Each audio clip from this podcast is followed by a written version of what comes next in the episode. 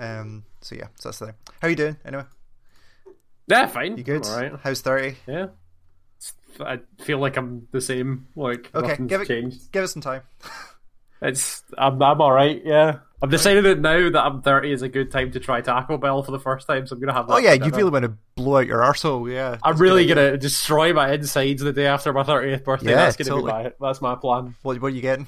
Do you know? I don't know. That's the thing. I'm, I I don't even know what. oh, let's let's do this live then. Let's look Yeah, at the, Taco Bell, Bell, UK. Menu. Let's go to go to Deliveroo and look at Taco Bell. God. Okay, I'm on the official TacoBell.co.uk website, looking at their official like expensive corporate f- photographed pictures of their food, Yeah. and the cheesy roll up still looks like a thing that you would find on the floor in Buchanan Street. Like it's Oh yeah, that's that. So that's one thing that I know that um people have talked about, and I'm not doing because that this is does just not sound good at all. this is just the three cheese blend wrapped in a tortilla and melt and melted. That's yeah. it. It's it's it's a it's a Mexican toasted cheese, and I get that. I understand that, but nah.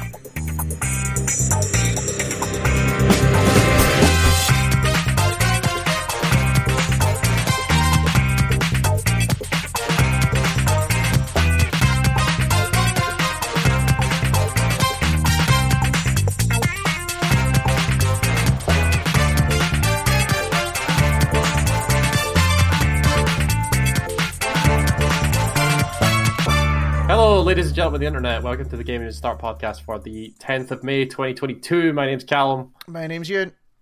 and it's been a while since we've done this because uh, video games don't happen at this Yep. time of the year. Video it seems. games and illness and Mm. exhaustion. Oh yeah, I forgot about the illness. Yeah. various things that have happened. But yeah, there's there's stuff to talk about, so we're here, as it turns out. I start asking stuff. I don't have stuff to talk about. You've got a bunch of like weird indie shit to talk about, right? Is No, I've the... got I've got one weird indie thing to talk about, but um, Do you? Yeah.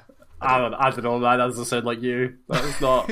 Sorry, I'm not I'm not abiding by my brand here. You're right. it sounds like you need to try harder. Um, but you're right. Like like things are looking things are looking pretty dire over the next couple of weeks. Like the, Yeah. one of the things I'm going to talk about was one of the things I was really looking forward to.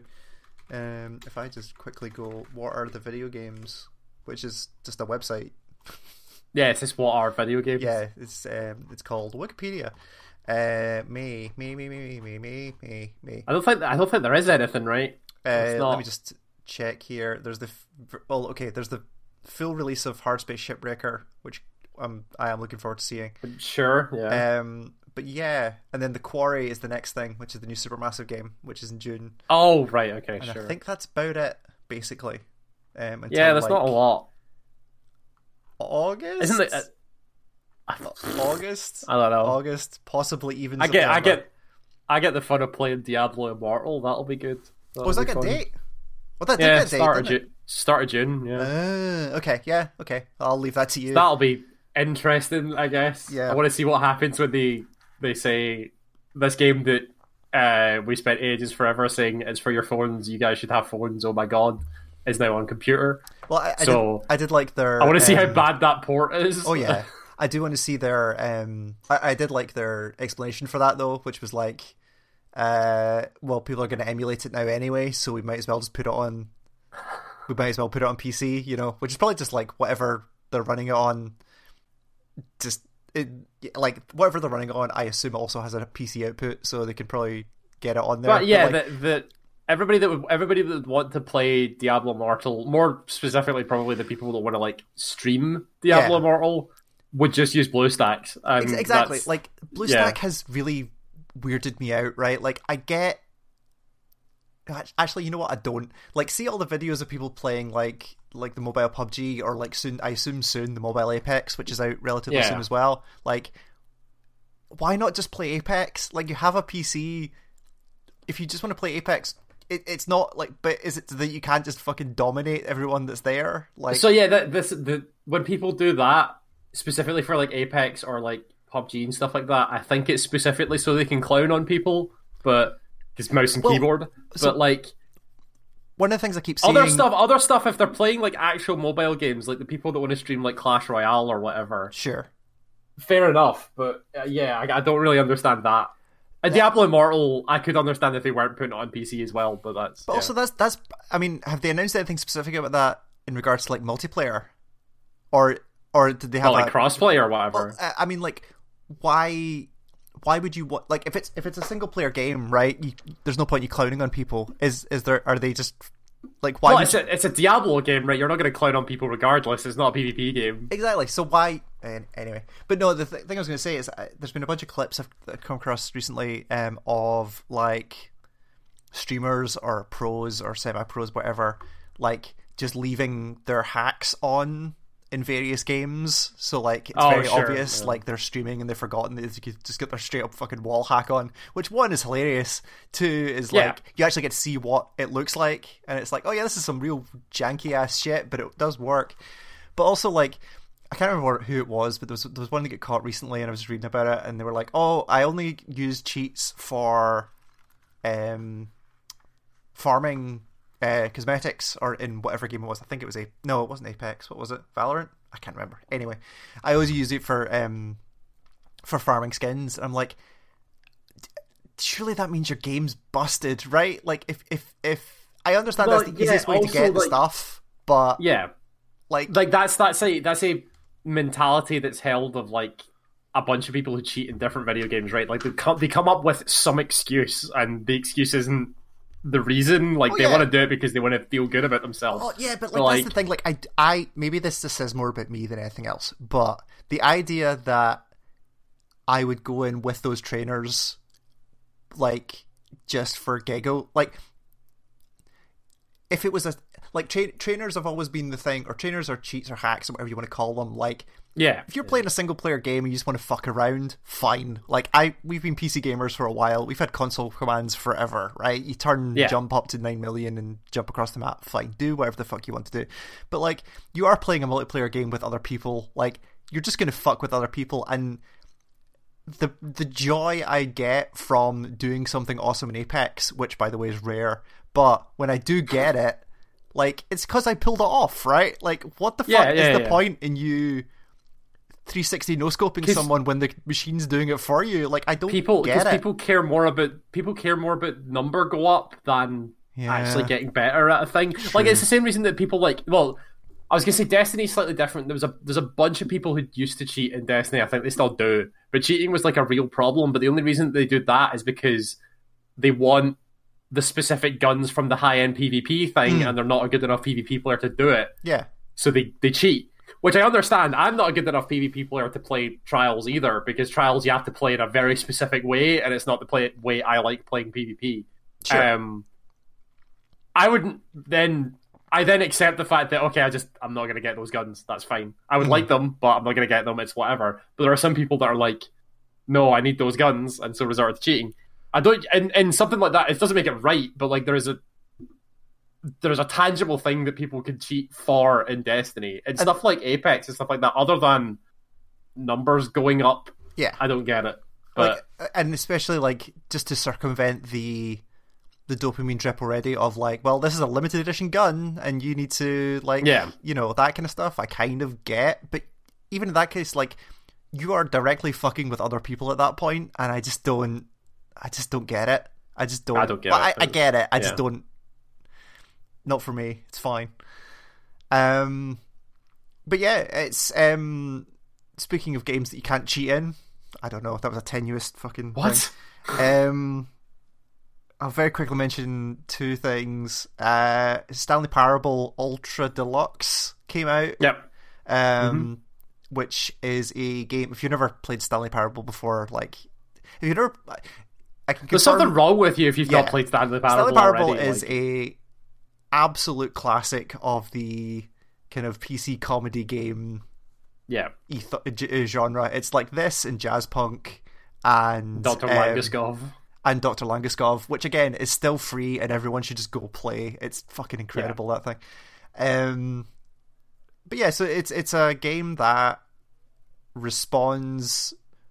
It's an interaction between the player and the narrator, and whether you choose to go with the narrator, to fuck with the narrator, and whether the narrator will fuck with you or not. It's a super It's the thing- interesting thing.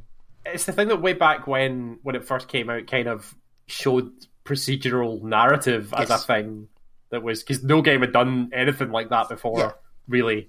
But And it, it's it's yeah, it's interesting. a super super good game. it's a really cool and like the ultra ultra deluxe edition is better so like they've doubled the amount of stuff the kind of one of the main numbers they put out there's like oh it's like four times the amount of endings which is true but there's a technicality in there that i can't talk about because it'll ruin bits of story but like technically but there is a lot more stuff in there and there's a lot of stuff in there that is super good if you have played the previous game. There's stuff in there that if like you are very clued into like games media and coverage which is really interesting. There's a lot of like game design stuff in there as well that is super funny. Um but even on top of that even if you're not hugely familiar with all of that like i was playing it um in the living room and my wife was laughing at a, lot, a bunch of it as well. Like it's just genuinely really well written really smart really cool thing. Um and it's well worth having a look at. It's it's it's very very cool. There's a lot of stuff in there that you're just like no fucking way. Like it's that kind of game that they're I've seen bit. I've seen bits of it, and there's a lot of Ooh, there's some weird stuff. shit that happens Yeah, that, there's some yeah. great stuff. Um, so is that uh, we are the guys I usually play games with. We are down to three people again, so we're looking for stuff to do. I think we're going to jump into Hunt Showdown soon because it's on sale Oh, right God. now, and we wanted to Ugh. see how bad it's going to fuck with us. But the, oh but the one thing we did game. get was we got into or we start playing um, Aliens Fire Team. Aliens Fire Team. That's that three-player ugh. co-op thing yeah. it's not good. Like I'll just straight up say it's not a good video game in any way, shape, I was or form. say, if you want to keep playing GTFO, I'm right here. no, I know. Like, you I- can just ask the, me. The expansion came out. Everyone's been busy. We've only like literally just started meeting up again. It's been like a couple of months. So yes, we would. There's an expansion for for the new rundown for GTFO. So we'll get we will get you in. Don't worry. Um, but yes, we, we and we wanted to play Aliens anyway because it was free and we wanted we were, were talking about it. Um, yeah, game is not good. It's kind of No. boring and kind of well, it's not just boring. Like the first, there's like four mini campaigns, and each campaign is three missions. Like the first campaign and a half is like trivial. Like it's just not. There's no danger there at all. And then it does start to ramp up a particular bit. Like we didn't die until halfway through the first campaign, uh, second campaign. Yeah. Um, like it's just not an issue. Um, but it's just it's just it's just the most generic one of these you can possibly get. It's just it's just It's very wild. similar to like the the what was that one the the an no Anna the what was that one from Annapurna that came out the cru- the The fuck. That's the one yeah Oh, the yeah, that Anacrusis was- is very similar to that where that just looked really dull like it, it wasn't, was not but at least Anacrusis had like a style thing to it. Like it was going for a, a look. Like it was going for this like kind of like 40s or 50s sci-fi like aesthetic. Right, okay, but on top of sure. that, it was still just like a very basic one of those games. Like it didn't really work particularly. But it is in early access. To be fair, this game is just like out out. yeah yeah yeah, yeah. The one bit of fun we did have with that game is so they have a concept in there of I think they just call them challenge cards, but they're basically just like they're basically modifiers. Um, Yeah. And some of them are positive and some of them are negative with extra rewards, right? So there's some that's just like, hey, everyone's reload speed is doubled. You're like, oh, cool, that's yeah it's it's it's Halo skulls it's yeah, everyone can play idea, one yeah. per mission and it's burned when it's done and it applies to everyone. But we started finding negative ones with like extra reward experience at the end and though Mm. once we started adding those on we basically just started making our own fun in the game. So one of them is uh so one of them is like i can't remember what they call it but basically like you your health is permanently dropping and you only get health back when you make a kill. Um and right that okay. totally changes the approach to that game because at this point you're just like fucking sprinting like through this level yeah just looking for shit to kill and yeah. also the, the health is not shared so if you get killed you're the only one that gets health so you're having Yeah. to do weird things about like and i was playing as the demolisher like did with heavy machine gun so like i was having to back off and be like okay you guys take these ones to even out the health and all this kind of stuff Yeah, it was yeah, just, yeah. and we're just shouting and screaming at each other it was really really dumb but our favorite one was like supremely dumb card where if you walk into another player, you will knock them over, and they're like, it takes them a couple of seconds to get back up again. Like that's all it does, and you get like 1.5 experience at the end. Um, that thing was so funny because we were just fucking with each other constantly, Oh, yeah, yeah, yeah. even when you're not fucking with each other, like doing it accidentally, also very funny. We were just like, oh, there's a button over there that we need to hit to get out of this wave of enemies, and all three of us run at it at once and knock each other over like some f- kind of fucking comedy sketch. It was that that shit was funny. That shit was really funny. Um, but the fact that we were making our own fun probably says a lot about that game. Yeah, if you're trying to, like, that's the sort of shit you do, like that I've started doing in like Final Fantasy 14, where we've, we're gotten so used to the content where you just start doing dumb shit. Mhm. Like, there's like a part of one of the fights where the the boss ends up like seeking orbs that like find you and explode you. So I've just taken to if it seeks me, just like running into a crowd, be like, guys, what does this orb mean? And then that's the yeah. Nice. Okay. Yeah. Sure. It's it's good. It's just if you're if you're trying to make your own fun, you're at the point either where the game you're playing is not very good, or you've done it so much Yeah. that it doesn't matter. Like Exactly. the, Yeah. Exactly. Exactly. Um. So yeah, that was that. Um. And then so the the game I actually want to talk about is um Citizen Sleeper, which is a very cool fucking game. So it's the new game from oh I can't remember the name of the studio now. Um. In I'll look it up. Other Waters, but it's the, they they made in Other Waters. It's like a one person dev, I think. Jump Over the Age is the name of the developer, but it's basically a one. It's a good name. Yeah. It's basically a one dude development studio. They made In Other Waters, which was a cool, like abstracted underwater sci-fi exploration game. Um, which just visually looked really, really cool. The game itself wasn't particularly great at a point, but like it had a lot of really, really good ideas. Citizen Sleeper is an awesome, awesome implementation of um what was the there was a game I've said this about before and I can't remember, but it's like it's doing it's a natural evolution of like the visual novel in a way that is adds layers mechanics on it that actually really really enhance what's happening. Um, so the setup is that you are a sleeper, and sleepers are people who have, due to whatever reason, um, either like they have their body is dying, or they have health issues, or they've they're run out of money, or whatever it is. They decide to transfer their consciousness into a completely synthetic body. Um, uh, obviously owned by a corporation because this is the future.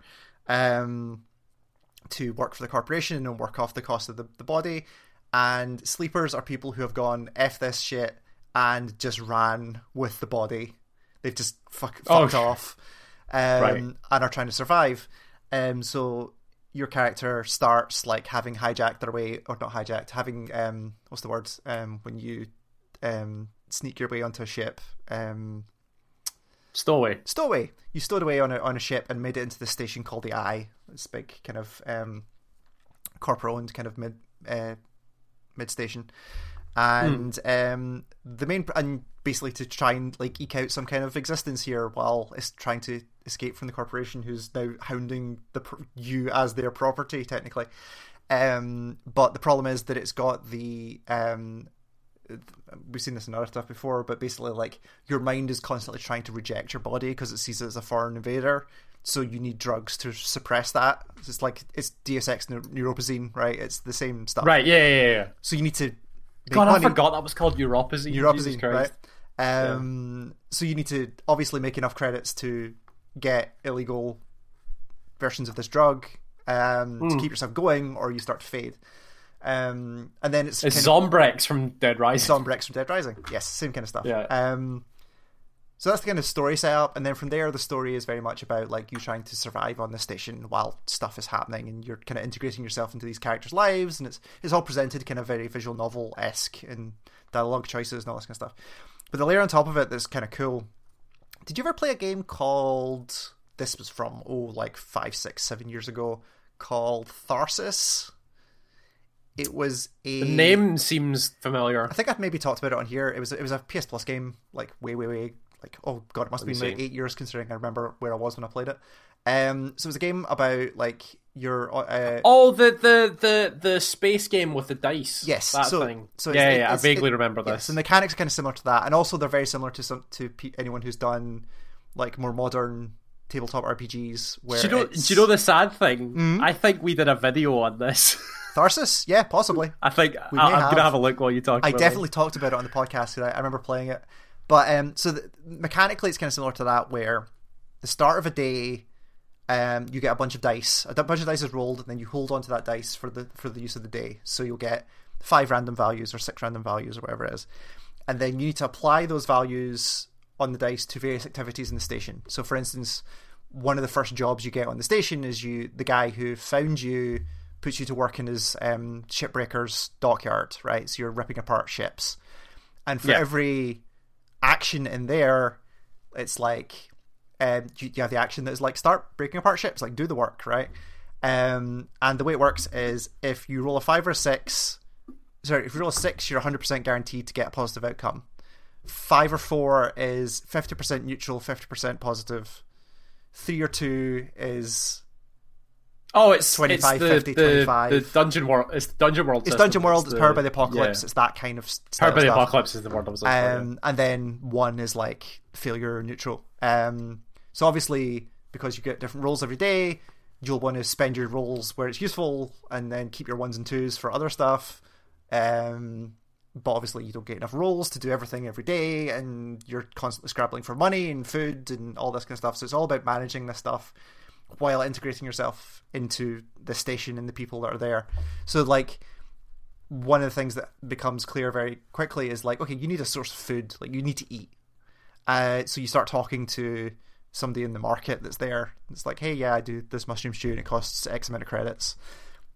But if you spend some time in the local bar, the person who works the bar has another source of food for you that's slightly cheaper but does has less effect. And so it's it is really about you like meeting people in the station, getting used to them, like integrating yourself into all of these different people's lives, helping people, making decisions, like seeing who you actually trust, who you don't trust. All the while, there's this. You have a, a like a, a because you're a sleeper and because you're synthetic, you have access to like a data layer of this entire station, basically like all the Sure. network of the la- of the thing. There's So a you- hacking layer. Got yeah. it. So and the hacking stuff or like the data extraction layer uses a lot more of the lower numbers than the higher numbers. So you start to split your time between the two, and you can extract data for people to do stuff, or you can um, do various things in that layer. But that layer exists because um, the an AI from the corporation whose body you own or you're in is hunting you down. So that whole stuff is happening as well. But yeah, so and then on top of all of that, like it looks fucking incredible. Like it's a it's a it's a relatively like the arts the two D art style is kind of simplistic's the wrong word, but it's got a very kind of flat look to it, which is a good thing. Like the art's really detailed, but it's kind of flat. Yeah, And I've, then- I've seen I've seen shots of it and stuff like that. It does have a really like unique looking style. It looks yeah, really nice. It's really cool. Um, and then the the station itself is represented like it's a, it's a toroidal station, so you kind of like move around the ring of the station, and there's like you know the kind of basic 3D detail. Oh, toroidal like a torus. Sorry. Yeah, sorry. What the fuck you meant? Sorry. Yeah. okay, yes, a toroidal station, like a donut. Toroidal station. Yeah. Yeah. Got it. Um, like Startopia. like That's the- Startopia. Yeah, I didn't want to say that, but yes, it's like it's a Startopia station. Um, but you move around the station, and as you unlock it or gain access to different parts of the station, you kind of move around and all that kind of stuff.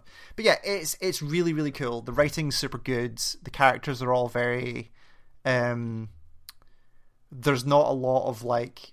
It, it feels very reductive to say like, "Ooh, shades of grey," but like, there's a lot of like, "Yo, these people are just trying to fucking survive." Like, Yeah. you and you have to you do have to make some hard decisions about stuff and like really like oh, I'd love to help you but like I need to eat and shit like that like it's Yeah, it's super interesting It's in in my realm of the woods. It's what's called obsidian writing. When obsidian like writing games, they always write in terms of grey. They never Yeah. write in like broad spectrum. yeah It's um yeah and all, all that stuff is, is super cool and then there's a layer on top of that where there's like a like an RPG stat progression stuff where you've got a bunch of stats that will give you like plus one plus two on various types of roles. So like this- whatever the equivalent of strength is if you're doing strength based tasks you will get plus one to whatever your dice you apply to that task. You also get negatives. You also get skills that get unlocked. So you can be like one of the initial skills i think for the intuit skill is like it'll show you one of the positives and one of the negative outcomes of this task whereas normally you don't see that. And then you can put um, points into that as you complete they call them like drives which are basically like objectives and as you complete different parts of the story you'll get points to put in your your character and all that kind of stuff but yeah I, i'm really enjoying it um, super good soundtrack as well um, Nice. It's on Game Pass. It's well worth a look. I think it's thirteen pound on Steam right now, and I think it's out on ev- It's out on a bunch of the consoles. I think as well. Citizen Sleeper. Um, it is out on. Oh no, it is just PC right now. Uh, Mac and Windows, but it is on Game Pass. but it is on Game Pass, so it, Okay. it is definitely worth a look. Um, it's very cool. They they call it. It's they talk about or I don't know if they say that, but it's described a lot as an RPG. It's kind of an RPG in that there's character progression, but it is closer Yeah. to like a visual novel with cool mechanics, like as an expectation of what to go in with. Um, but yeah, super super cool. Yeah, game. like doing doing doing a visual novel with um, powered by apocalypse style like dice holds and stuff like that is it's an interesting way of doing that because that system was always cool when it was Yeah. like grades of success Yeah. was always a good idea. and it's also like once I saw that system, like I again I remembered Tharsis, and Tharsis is by design a super punishing game that is. We Designed made that video five years ago.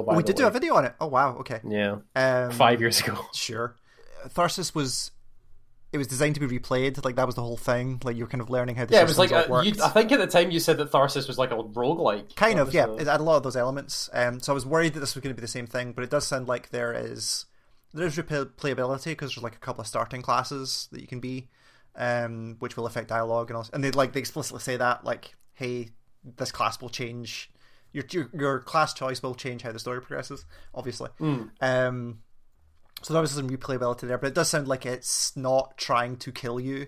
Like it's not like you do need to work for it, but it's not like a punishing style of game that you're going to play Yeah. a bunch of times, which is cool. Which is not like that's not why I'm here, right? I'm here to, I'm here to see the the cool story. Um, but yeah, that's Citizen Sleeper. It's super cool, um, and it's on Game Pass, so it's well worth taking a look. And you get it like all the mechanics you get very very quickly. Like first half hour, you you kind of see the the core of what it's trying to do, um, and you're either into it, or you're not. So it's it's worth having a look at. Um, and uh, yeah, there's no reason why it can't come to console. I don't think. Although uh, the controls currently are very much mouse optimized, so that might be a little difficult. But I'm sure they can make it happen. So, but yeah, that's Citizen Sleeper. Um, I think Cool. that's everything from me. Yes, yes, it is. Uh, so what have you been doing? Did you get anywhere Um, with Weird West? Is that your No, I've not. I've not even started Okay. it yet. So the problem that I find myself in is that um, so I've got a new computer coming oh next right, week of course at some Yes. point. Uh, 'cause I bought myself it for my thirtieth birthday, and I've got a week off work, so I'm hoping it turns up like early to mid next week. Yeah, Um, so I kind of I don't want to like I'm waiting, and then I can start stuff when that turns up. So I've kind of been like existing in a state of like I'm still playing like Final Fantasy and all that stuff that I usually play. Yep. Um, I started playing because Monster Hunter Rise was on sale on PC, so I started playing that on PC. Oh, Um, you played that game on Switch, right? Switch, yeah, Yeah, when it came out initially. Um, yeah, game's still amazing. It's still a, an improvement on World, which is like a impossible thing to say because World was amazing. So yeah, I was gonna say, yeah. um, yeah, Rise is still fantastic. So I what I wanted to talk about? And then uh, my friend messaged me this morning. and I've remembered something that I want to talk about. It's not video game related, but it is like Mm-hmm. Okay. strange media related. Okay. Um, so we were talking before the podcast about how I started watching F one like Yeah. very casually. Uh huh. Um, I'm not going to talk about F1 specifically. Okay. that doesn't matter. Um, but part of F1 or with hanging out with my friends who watch F1, they watched they they showed or they they they told me to watch this thing, and um, it's, it's this part of F1, this thing called Ted's Notebook. And I want to tell you about Ted's What? Notebook because Okay. this thing is it's it's kind of insane to me, and I lose my mind every time I watch it. okay. So there's a pundit called Ted Kravitz who um, is apparently like a very well respected pundit, like knows a lot about F1. Right. Um, but he has his own thing that he does for Sky that's called Ted's Notebook. Uh-huh. And after every after every, every part of the race, after like qualifying and then after the race and stuff like that, he creates this half hour piece to camera thing called Ted's Notebook, where he Mhm. basically just talks about the race, like all the things he noticed and the things that he's hearing for the teams and sure, stuff. sure, sure. So it's like it's fairly typical sports punditry, right? Uh huh. The thing that makes it different is Ted. Well, two things. Ted himself is part one.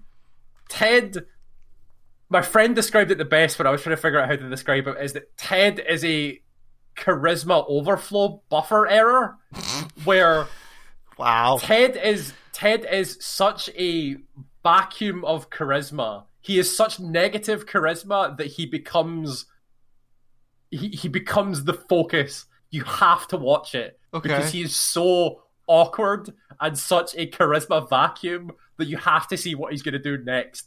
It's Okay. insane, like to the point where there was like last race, which was like at Imola, which is in Italy somewhere. For like five minutes of Ted's Notebook, he was just interviewing a random Italian child about Ferrari, and As you do. like, like nobody thought. I thought that was fucking bizarre. Nobody thought that was bizarre for Ted. Ted just does this, and like, so he does like, these piece to cameras where he like wanders around the backstage area, like the paddock, it's called, where all the like teams set up and stuff like that. Yeah. So he just wanders around and is doing this piece to camera and like grabs random stuff or like talks to random people in like the most awkward way possible. It's it's not like it's not like you know how when people say like when you watch a train wreck you can't not Yeah, you yeah. can't pull yourself away from looking at it. it's course. like that. Like Ted has such negative charisma that you feel drawn to watching it. It's it's, It's- so fucking crazy. It's, It's- weird. It sounds like so. I, I, neither of us have particularly like, despite growing up in a place that is very kind of football centric. Neither of us really particularly Yeah, got into yeah, football. Um, but a lot of my mates were, especially when I when I moved out and started living with them. Um, so uh, is it Soccer Saturday became a thing Sure, yeah, yeah, yeah. in Yeah. in our in our flat, um, and you end up with like people like like that is the only reason I know who Chris Kamara is and things like that. yeah, But yeah, yeah. Soccer Saturday always seemed to be like kind of the opposite of the thing you're describing, where there are all these people who are just like they all have too much charisma and are all just fighting each other for Oh yeah. camera time. This sounds like Well, the opposite of Soccer So here's the so here's the here's the other part of Ted's notebook, right? You've seamlessly brought me into the second part of Ted's notebook. okay. It is Ted and one cameraman and nobody else, right? That is Right. the that is the production of Ted's notebook. The is this like- cameraman just, just for just for context? Yeah, sorry. Is this like a segment of like larger F1 coverage for like Sky it or is part like of that? it is part of Sky's F1 coverage. Okay. Is they will they will produce Ted's notebook for it half like an hour at the does it end have of like every a does it have like a title card and it's like here's a pre-shot? No, of- so that's so that Okay. is the best thing. It usually starts with like the camera pointed up at the sky and Ted awkwardly intros it and the camera whip pans down to Ted. Like that's that's it. Like, okay. that's that's all it is. Cool. It's not professional because he's just out in the paddock, like wandering around. Yeah, like yeah, it is kind of like they've just sort of let someone loose with a microphone and a camera and been like, "Go film this." But he actually knows what he's talking about. Like he understands. sure. He under like the what the the right point two. I'll go back to point two. It's Ted and a cameraman, right? hmm the cameraman seems to be the audience surrogate where the cameraman realizes how much of a negative charisma value Ted Sure. is. And so fucking just starts filming random bullshit instead of Ted. So Ted Ted starts wandering the paddock talking about the race or whatever random bullshit he wants to talk about. And the cameraman's like filming a building like 10 meters away from Ted and has to run up to catch him or like is focused on Ted as he's talking and it pans away to go and look at like inside a garage somewhere or And this like is live? one of the This is this live. is, well, I, so I don't know if it's live. I've only Okay. ever seen it recorded because I don't watch it live on Sure. Sky. But um, so it's just like the the cameraman realizes like we can't keep the camera on Ted because because he doesn't do anything with it. Yeah. because he's, he's, he's he's not he doesn't do anything. So you need to go and do something else. I've seen them like filming like sewer drains and stuff like that while Ted's talking Oh, and like God. It's it's the most bizarre half hour of television that I've watched in the last like year or something like that, and it happens twice a week, every two weeks, because he does it for qualifying and the final race. Right. And so just like and like randomly like finds apparently really massive influential people in F1, like like heads up of companies or like drivers or like famous people, and like just casually says hi to them and wanders past them and doesn't do anything with it. Just is like super awkward about it and like Oh, the best thing. So the, the, the example I could give you is the most recent one, which was li- yesterday at time of recording, because mm-hmm. the race is happening in Miami tonight as part of recording. Okay. The Ted's Notebook comes out for qualifying, and for the first fifteen minutes, it is t- and of a half hour show, so half the runtime is Ted thinking that he can't because they're in like a new stadium or they're in like a fairly new stadium in Miami Mhm. that is massive because it's America, so it's huge. Of course. And he was like, wanders up to this massive escalator that takes him up to the stadium and is like, "Oh, I wish I was able to show you to see how big this is, but there's like this barrier here and blah." It's like being nice and British about it. Yeah. And some some person who works at the stadium came up and was like, "Oh, you're pressed. Do you want to go up and see it?" And he was like. Oh wait, can we? What? Oh my god! And so for 15 minutes, just flustered around this stadium, being the most British awkward man you've ever seen, like pointing at stuff, being like, "Look how big that is!" And oh my god, look at this thing! It was, oh, it- I- it's the sort of thing where he's so awkward that you you want to explode on the inside, but you can't not watch it. It's so I- weird. I really feel like I would prefer that kind of coverage from somebody who's genuinely excited about something as opposed So, to yeah. like the fake kind of like everything's always at 100 He- level. he was so excited. He was like the the way I described it to our friends was like he's acting like an eight year old's been taken to Toys R Us and Sure, been like yes. pick Okay, something. yeah, yeah, yeah. Like Okay, that's the thing. So he's just like running around looking at everything and be and to the point where it got so awkward where he didn't know how to get down from where he was and so Wait. went to the same escalator that he went up and ran down it with his cameraman. So he had to run down an up escalator. It was oh, it was it was Excellent. premium Ted's Notebook content. It's the best Ted Notebook content I've seen so far. Okay, you need to send me so some clips good. of this, dude. This is this is Ah, great. I will send you. I will send you the best, the the best of last year because it features my one of my favorite moments of Ted Notebook where he tries to interview one of the racers, Mm-hmm. and it is so awkward. he he he brings he brings a slice of cheese that What? looks like the racetrack, and oh, What? it's it's Okay. so good. Yeah, I need it's to- so I need to see this. Um, I'll I'll find the That's video and I'll send it to you. But yeah, Ted's Notebook is like the reason I watch F one. Like the Sure. race is cool and everything. Like it's fine, it's interesting, and like watching it with people who know the sport is interesting because they like tell you stuff and Mm. it makes it entertaining and stuff like that. But man, I'm I am so in for like the three hours after the race concludes and they put up the Ted's Notebook. That's my jam. Like that is the thing that I care about in F one. Like oh, excellent. if Ted if Ted Kravitz could just be safe, like nothing bad happened to Ted Kravitz ever, and he could just keep doing that. That's that's fine. I'll That's watch enough F1 F1 for you. just That's to see that. That's my. F one. Great, great. Is oh, it's brilliant. It's so good. Um, One I'm sorry my- I can't talk about video games. No, There's no video games to That's talk right. about. But Um, one of the I- I was joking with somebody about this recently, but like one of the things that I that, that I perpetually clown on is like post match, like regardless of sport, like post match interviews with players are all just fucking nonsense because it's like there's a limited amount of things you can say about a game with a ball and two nets, right? Like there's a limited yeah, amount of stuff you can do. So when you say like, "Oh well, why didn't you win?" It says, "Oh, it's because the other guys played better than us." It says, "Why did you win?" Yeah. It says, "Could we play better than the other guys?" And we put the ball in the thing. Like this is not me clowning on the game. This is like this particular section of it is always just so funny to me. Like it's just like there's some there's some training camp where you need to go as part of your training for it- whatever I sport you assume play. you get media training. But, Yeah, like, like, I don't think they do because they just talk fucking nonsense. Like it doesn't mean anything. It's Well, the it's- most, so it's the most it's the same for- it's the same for- ever. Like it's Yeah, just it's the same for F one, right? Because they get interviewed after a race, and they like if they don't do well, the first question they always get asked is, "Okay, so what do you think went wrong?" And like F one, F one cars are like super complicated machines that have like thousands of parts and stuff like that. And they go to these drivers like, "What do you think's gone wrong?" And they always just say the same shit, which is like, "Oh yeah, the car is just not working the right way. Something, something, the tires, something, something, something." Like it's not. It's the same stuff, just copy and pasted in different races. It's unbelievable.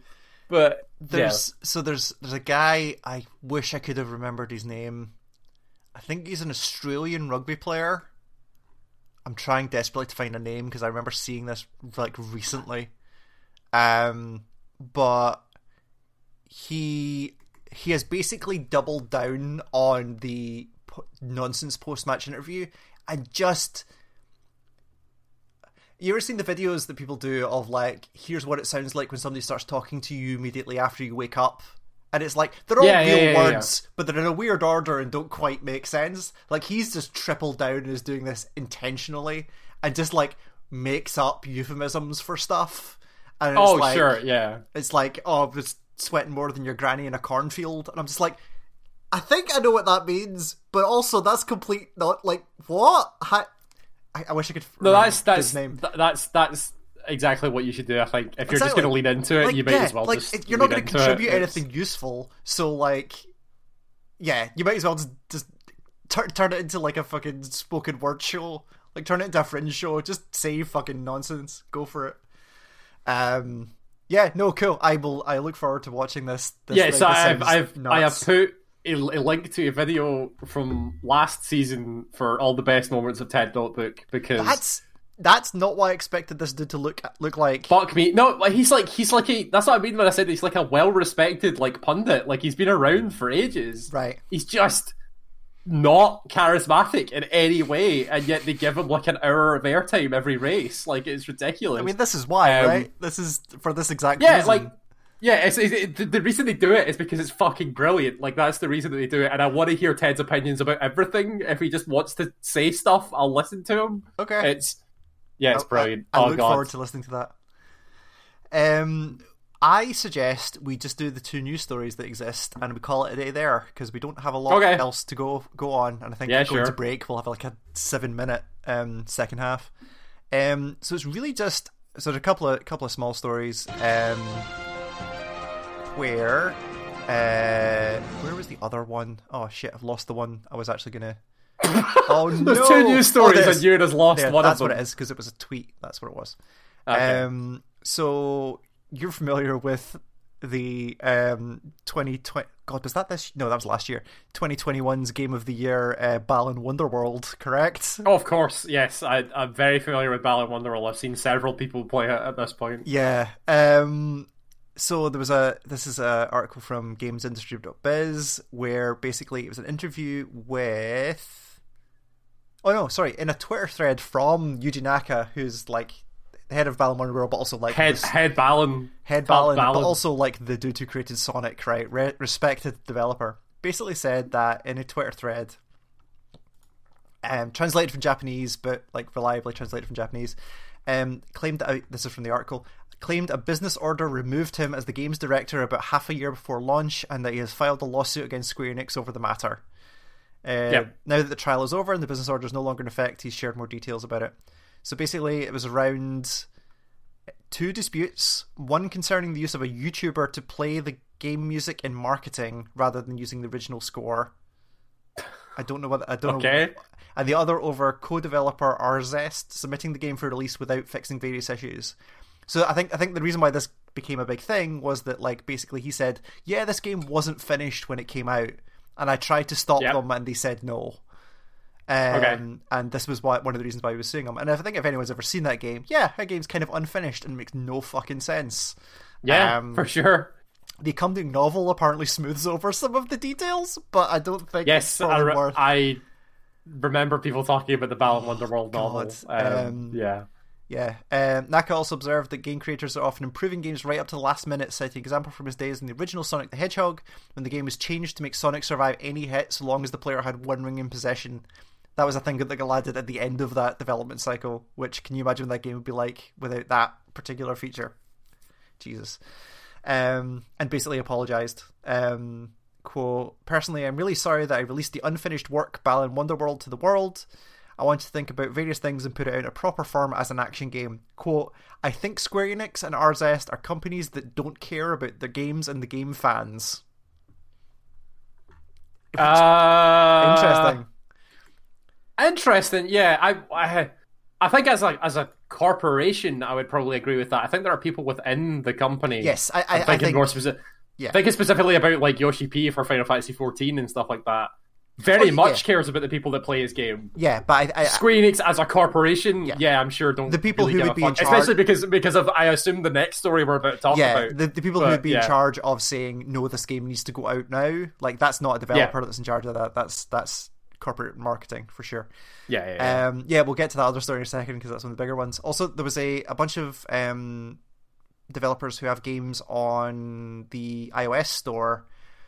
Um, a bunch of them got emails basically saying um, this is directly from the email that's posted to Twitter from at Laserwalker.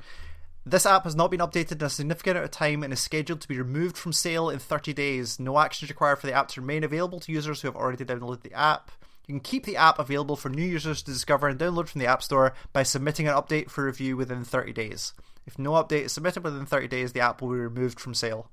So basically, what they're saying is like, this is Apple doing a purge of old shit from their store. Yeah. And they're basically saying, like, yeah, you need to make an update to your app because you haven't updated it in eight years. And it's like, games can be finished. Like, games can be done and complete and no longer need updates, which just does not work with Apple's store model, apparently, where Yeah, they're just like, no. oh, this thing, you haven't updated this thing in a while. And, like, obviously, they've been through this before with, like, the 32 bit, 64 bit transition, where a bunch of games had to be re-uploaded um, or reworked even to, to, to meet the new architecture. But this is a straight up like, yeah, if you haven't updated your game in a while, we're just going to remove it from sale. Like, there's, no, Yeah. there's no reason why they don't say. It's literally just you have not updated this thing. It's Yeah. like so. I'd be interested to know like if they can just do like a. If we change the copyright text on the front page of this game, does that count as Yeah, I was gonna. Yeah, like what level of update? They like change a color somewhere or something. I don't know. Like Yeah, they must be able to just push it, in some like back end code bullshit that doesn't actually do anything, but it counts as an update. I don't know, Mm. but um, yeah, it's it's wild. It's it's such a bizarre thing. Like you think about like some of the top games on the platform. I mean, top games like critically, not in terms of like microtransaction fuckery. Yeah, yeah, yeah. Um, Like their old game, like anyone who has an iOS device, I still recommend they go get Swords and Sorcery. Right? Like that game is ten years old, eight years old at this point. Like the only reason that's still there, I assume, is because they made the sixty-four bit transition. I think. Um, and yeah, and also this is the Apple exclusive issue because if Google were to do this, people could just give the APK files away, or Yeah. put it on itch or something like that. Like, which is a, which is a thing I only recently discovered. Like people putting Android games on itch, so you can still pay for it, but it's like here's the APK to sideload, which is smart. Good thing to know. Um. Also, very quickly, there was a big Xbox outage uh, on sa- Friday, Saturday. Um, before you're hearing this, um, but it wasn't just like a, it wasn't just like the traditional kind of Xbox out- live outage where it's like, eh, you can't play multiplayer games for a while. This took down the ability for you to. Let me just get the actual thing. This is from Xbox support on Twitter. Players may be seeming. Oh, blah. No, that's the that's that's the resolved message. I want the original message. Um, is this the? Oh, this is the recovery. Okay. Fuck. Um, I thought I, I bookmarked the wrong one. But basically, this was stopping people from starting or downloading digital purchases, like games that you have bought and digitally and are starting Yeah. to play. That would they would fail to start. You could not play games bought digitally while this was in action, Jesus, uh, and okay. that's fucked. Like I remember that is fucked. Yeah, a bunch of people talking when the, the first batch of Xbox One DRM stuff came out, and people were and that that was like that was what the system was going to be, right? Like discs are pointless; they are install mediums, and everything is digital. Um, as soon as that authentication server goes down, like that's super bad. So a Yeah. weekend where people cannot play digital games does not look good for your system, um, at all. no, Oh, yeah, it looks Um, awful. So yeah, and also all the cloud gaming stuff went down. So like the, the Xbox streaming stuff that has been getting a lot of really good press recently, that also went down. Just basically everything went Yep. down. Um, looks like it's been resolved as of Sunday morning. So as in um, the day we're recording this. Um, but it was a long t- Friday night, Saturday morning. It was bad. Like that's a bad look for your all digital platform, especially when if you talk about the rumors recently that like Xbox are going to announce their um, streaming only box soon. That is just heavily, heavily rumored, but um, still very much rumor. But you know, it makes a lot of sense. Um, yeah, and then the big news: um, Square Enix are selling a bunch of their Western studios and IPs.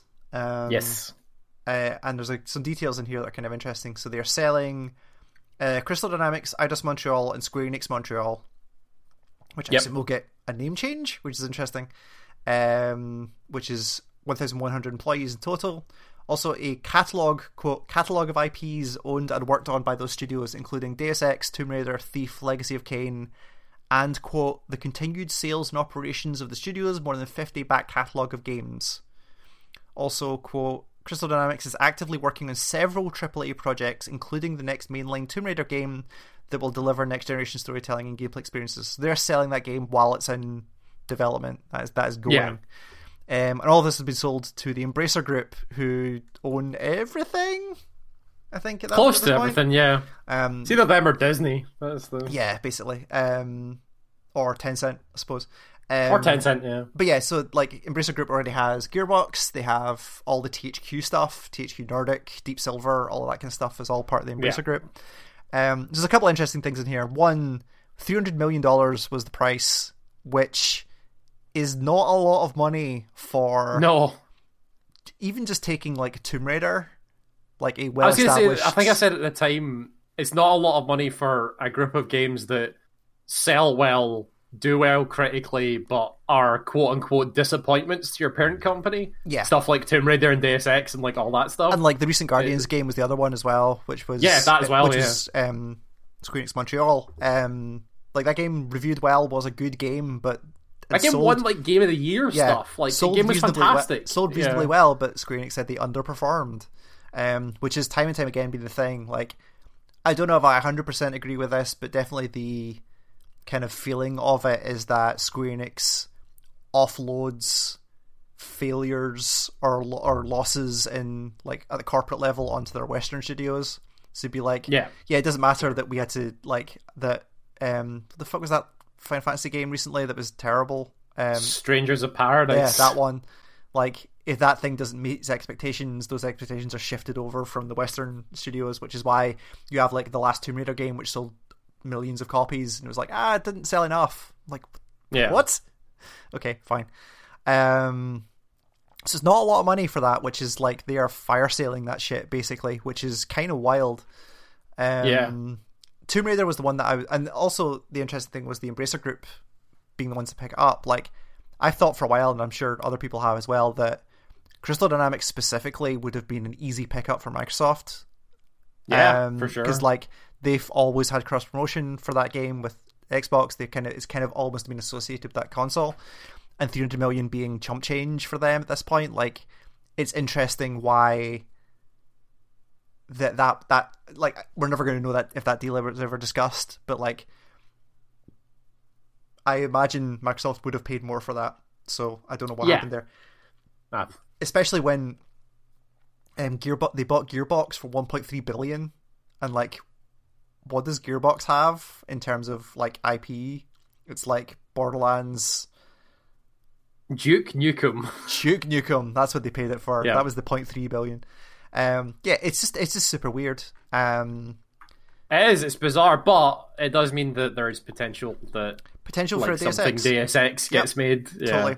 So the other and then the other half of the story, which is the IP that they did not get rid of as well, because it wasn't just all of their IP. They they explicitly called out some. So they got Tomb Raider, Deus Ex. They're holding on to some key IP, specifically Life is Strange, Just Cause, and Outriders. Um, Okay. it will also Sure. continue to control and operate its indie game focused Square Enix Collective, which has published 12 games, including Battalion, Battalion 1944 and the Turing Test. I remember the Turing Test, I don't remember Battalion 1944. Um, going forward, the company's development function will comprise its studios in Japan, Square Enix external studios, and the Square Enix Collective. The company's overseas studios will continue to publish franchises such as Just Cause, Outriders, and Life is Strange. Um, so yeah, Life is Strange seems like Just a no Cause is a weird one. just Cause Yeah. is a weird one. Um, that game, Just Cause Four, did not do well. No. Um, so for them to keep that is interesting. Life is Strange makes total sense. Like that's a huge IP for them.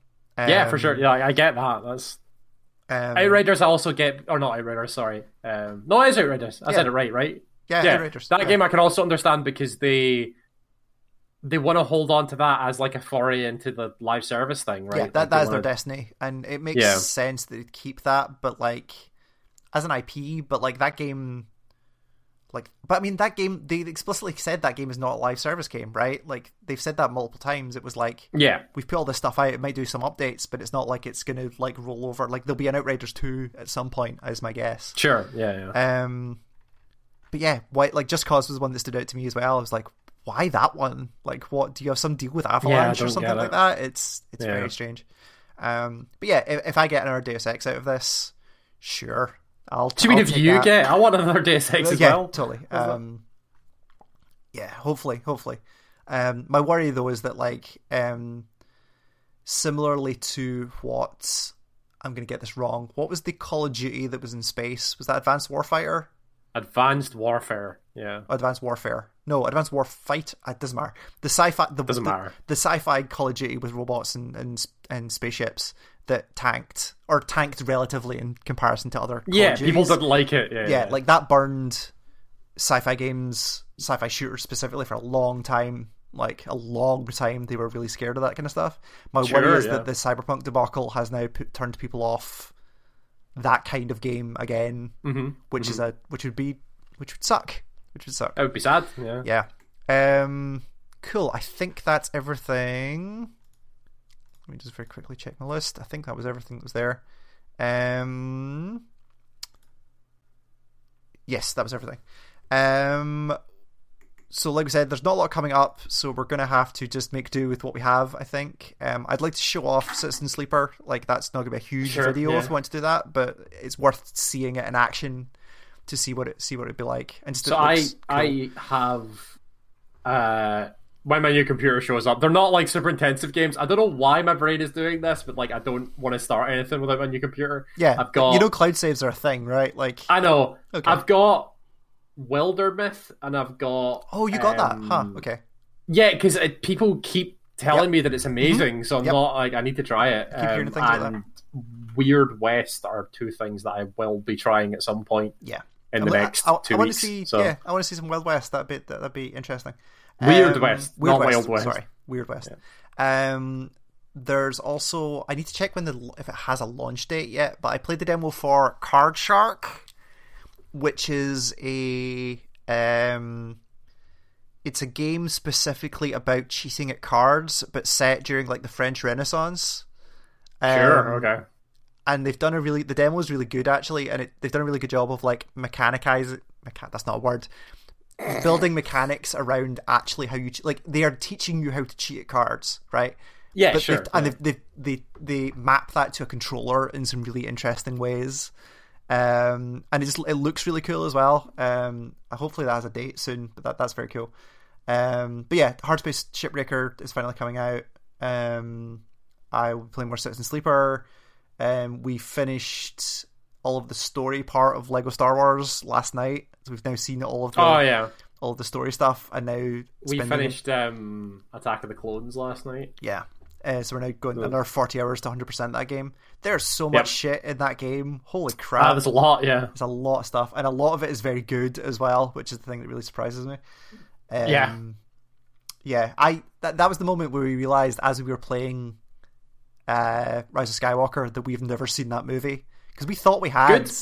don't. Yeah. It's not it- good. it- Like- judge, judging by what that game showed us, um, it seems like not a lot happens really.